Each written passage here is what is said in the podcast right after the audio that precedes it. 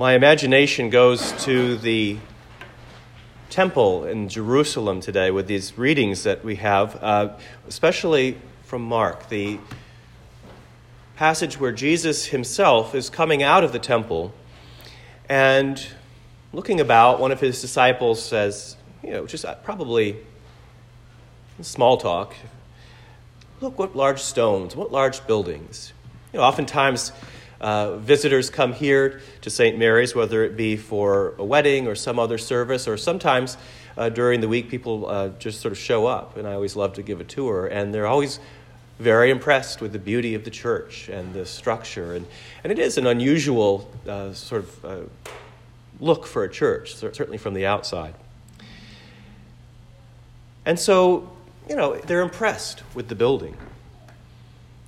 And Jesus says to his disciple,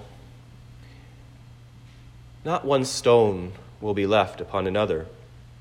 All will be thrown down. So, while certainly Jesus participated in the life of the temple, and I'm sure he felt it was a crucial uh, spot for his people, of course, it, it really was their uh, center of gravity, if you will. He's trying to tell his disciples that it's not about the building, it's not about that one place course, in the ancient world, people believed that their gods actually resided within their temples. So it made it a temple. But what Jesus is beginning to reveal is that there is something new coming. There is a new covenant coming. There is a new temple coming. Now, we know that historically, of course, the temple at Jerusalem was destroyed by the Roman army. And if you've ever seen a mock up of it or, or a painting, it really was quite an impressive structure. The disciple was right. What large stones, what large buildings. And if you think of maybe a big stone, sort of a government building or a museum or something like that, of that kind of heft, and imagine what it would take to tear it down in an era with you know, no explosives or uh, certainly no demolition equipment with hand tools and ropes and pulleys and winches, that sort of thing. They really, really wanted to tear that down to, to have accomplished that. But really, that, that physical demolition of the temple, while it, it, it, uh, it is important historically, I think the more important thing is, is the metaphor where Jesus says, Not one of these stones will be left. In another place, he says, I will tear down this temple and in three days build it again. And of course, people think he's referring to the actual physical stone temple with all of its carvings and decoration. But what he's talk, referring to is himself and the old covenant and the breaking forth of something new. Jesus said, I did not come to abolish the law, but to fulfill it. He lived his whole life as an observant Jew. He was born under the law, he followed the law, he read the Hebrew scriptures, he taught in the synagogues, as we know from a very early age. Nevertheless, as time went on and as his disciples learned more and more and matured a bit, he began to reveal more and more about himself and more and more about God's plan. And so he says to them, it will all be torn down. But what he's talking about is the coming of this new covenant, where he himself, through the cross, becomes the new temple. And we can see this reflected in Paul's letter to the Hebrews that we uh, heard today. He talks about how the priests of the temple, and when he's talking about priests, he's talking about priests of the old covenant in the temple stand day after day, offering again and again sacrifices for sins. You know, people would come to the temple to worship and would bring with them, according to their means and according to the severity of their sins, bigger or smaller animals. We remember the story of the Holy Family bringing two turtle doves to present to the priest when they took Jesus uh, for his presentation at the temple as a small as a baby. But what Paul says is that Christ offered for all time a single sacrifice for sins. Now, that's a radical concept because for thousands of years people have been uh, returning to, to offer sacrifices. And sacrifices aren't uh, unique to the ancient Jewish tradition either. Many different, um, many different uh, pagan religions would offer animal sacrifices and human sacrifices as well, trying to appease the gods, trying to win favor or somehow get right with God by offering these sacrifices. But Jesus, as in all things, as in all of his teachings, as in all of his uh, works, he turns everything upside down and inside out. The old ways, the old status quo, the old assumptions no longer fit.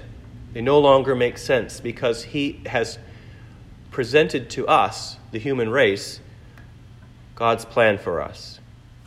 For By a single offering, he has perfected for all time all those who are sanctified. So that goes for people in the time of St. Paul, and it goes for us now. And that Jesus, he said, by a new and living way, opened for us the curtain. Remember the great curtain of the temple that when Jesus breathed his last was rent in two. That, temp- that curtain in the temple was a barrier between the people and God, a barrier that had been constructed by people to keep people out. And so we know that when Jesus dies, this curtain is rent in two, the temple is thrown open, if you will, to all. If you ever studied the temple, it was in different layers, and different people could get to different, uh, different uh, proximities to the Holy of Holies, but only a very few could ever get into the Holy of Holies. And that Ark of the Covenant, of course, was in there. But now the Ark of the Covenant is Jesus Christ, the Ark of the New Covenant. That curtain that he opened to us was his flesh. And because of that, Paul says, we can approach God. We can approach God. Not just the high priests, but we can, with full assurance of faith, with our hearts sprinkled clean from an evil conscience and our bodies washed in pure water. So you see, we have that gift from, from Christ. The two great sacraments that he gave to us, baptism and the Holy Eucharist, are our gateways into that Holy of Holies. We are washed once and for all in the waters of baptism. We are cleansed once and for all. And we come week after week, year after year, and as Christians century after century to the table of Christ to receive his body and his blood, to become truly one with him in our hearts and in our bodies. Because when he when he died for us, when he opened that curtain of heaven for us, we were all adopted as God's sons and daughters. So we don't need an intermediary. Now, I'm saying this as a priest, uh, but you know, growing up Baptist, that was one of the, the, the, big objections to Catholicism or you know, the Anglicanism or Lutheranism that you've got this person who stands between you and God. I, I would say now that no, that's really not what I as a priest do. I walk with you on the journey to God, and there are, yeah, there are certain things that I do specifically as a priest. But we are all God's sons and daughters. We are all part of that royal priesthood. And we can all stand one day face to face in God's presence because of Jesus' gift to us. And so, what we have to be on guard about, I think, is falling back into the old ways, because that is the temptation we have. Uh, you don't have to look uh, very far. You don't have to look, look far at all. You just uh, turn on your, your device, whatever that may be, and you can see uh, people putting up walls and barriers. We had a really wonderful, productive uh, vestry retreat yesterday, and one of the things we talked about It's the fact that you know we in our hearts, in our minds, we feel and believe that we're a welcoming, open uh, parish church, and we are indeed. But not everybody understands that. I mean, we, we have to say it over and over and over again, and we have to show it too. Let's look, listen to what uh, St. Paul says at the end of this passage.